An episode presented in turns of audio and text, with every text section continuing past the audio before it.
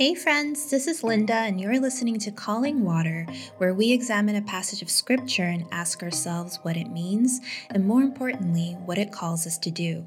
In today's episode, Stand in the Way, we're looking at the story of Peter and Cornelius in Acts chapter 10 and what we can do when we are presented with a similar paradigm shift. Let's dig in. Happy Mother's Day, everyone! If you are a mother, just give yourself permission to enjoy this day. I know these greeting card holidays shouldn't be the only time we show affection for our loved ones, but in a way, it's a great placeholder for us in the midst of our fast paced and consuming lives to remember to pause and celebrate the moms and mom figures in our lives. So, mom, if you're listening, I love you and appreciate you so much. At my previous church, there was a woman on our children's ministry staff who had been teaching there ever since I myself was a child. She had been there pretty much the entire time I grew up in Sunday school, then went to seminary, and came back to basically run the department. I had had many personal differences with her as an individual, but regardless, I really admired her tenacity and steadfast dedication to the kids she served. And she had no kids of her own, and I knew this was a point of misery for her, especially around holidays like Mother's Day. And every year for Mother's Day, I would order a corsage from my mom because church would hand out these ugly carnations and I did not like them. and I remember making it a point to get one for this teacher as well. And the first time I pinned a flower on her lapel, she asked me, Why do I get one? And I explained that I felt everyone here was like another parent to the kids we serve, and she should also be recognized on a day like today.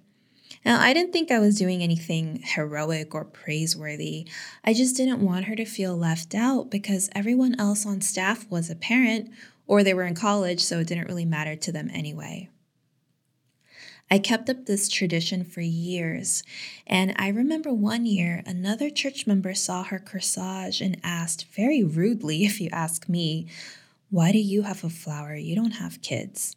And this teacher was so flustered and then answered rather sheepishly, Well, Linda gave this to me because she says I'm like a spiritual mother to her. And when I heard her saying this at that moment, my initial reflex was to correct her and say, that is not what I said. You completely misunderstood my intentions. I was valuing you in general, not because of any kind of mentoring you provided for me. But I was angrier at this other person who was attacking her. So I nodded sweetly at the person who had asked the impertinent question and I validated her comment. Like, yeah, I grew up here. Everyone here is like a parent to me. And looking back on this, I'm really glad I did because while I still stand by my truth that this woman hadn't exactly been a parental figure to me in any way, what was more important for this teacher was establishing her right to be included in a holiday that would have otherwise excluded her, and maybe even her feeling a sense of pride that someone would bestow this kind of honor on her. And I'm happy that I was able to stand in the way of this humiliation that this other person was trying to perpetrate on her. Standing in the way is often seen as an obstacle in our lives. We constantly resent those things that stand in the way of our goals and dreams, whether it be a person, an illness, or circumstances. But have you ever stopped to think about how standing in the way of something could in fact be a beneficial thing? Today's Bible story in Acts chapter 10 shows how the Apostle Peter was given an opportunity to do just that. The narrative is told from two different perspectives one from a Roman centurion named Cornelius, and the other from the Apostle Peter. It opens up with an angel of God speaking to Cornelius, recognizing him for two very specific things one, fearing God, and two, doing what's right. And we know this because he is commended for praying to God regularly and giving generously to those who were less fortunate. And because of these qualities, he is handpicked, even though he's not a Jew, to be a part of revealing a truth to Jesus' own disciple, Simon Peter. Peter, meanwhile, was also praying and falls into a kind of trance and has a vision. Oh, and an important detail he was very hungry, the text tells us. Okay, so back to this vision. He sees a large sheet being let down from the skies containing all kinds of animals, and a heavenly voice telling him to kill and eat these animals. And Peter refuses three times. three is a big number for Peter. He refuses three times to do this, even though, again, he's very hungry, because according to the law he's known all his life, all the animals in this sheet before him are considered impure. Then the voice of God says, Do not call anything impure that God has made clean. And while he was ruminating on this, Cornelius's entourage arrives to escort Peter to Cornelius's house. Now we know that the message Peter is supposed to have extracted from his vision is that God doesn't show partiality and loves both Jews and Gentiles, that is to say, all people the same. But Peter still hasn't quite grasped this big idea just yet.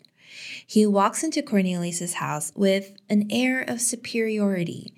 Even though he tells Cornelius to get up when he falls at his feet, he then says, you know that I'm not supposed to associate with you, right? But God says I shouldn't call anyone impure or unclean. Like, I don't know about you, but to me, that felt incredibly insulting, which said to me that Peter didn't really understand the heart of the message. However, Peter's eyes are fully opened when he learns of two things. The first is that somehow this non Jew, Cornelius, received a divine communication that told him precisely where Peter was. And secondly, as he is sharing his testimony with everyone who's present at the home of Cornelius, he witnesses with his own two eyes the Holy Spirit being poured out upon the very people he had previously deemed impure and unclean. We read in Acts chapter 10, verses 34 through 35 then Peter began to speak. I now realize how true it is that God does not show favoritism, but accepts from every nation the one who fears him and does what is right. Accepts from every nation the one who fears him and does what is right, that's the perfect description of Cornelius, like we talked about earlier. Cornelius and his family feared God and constantly did what was right, which ironically seems more like a Pharisee lifestyle than what Jesus had taught Peter and the other disciples to do.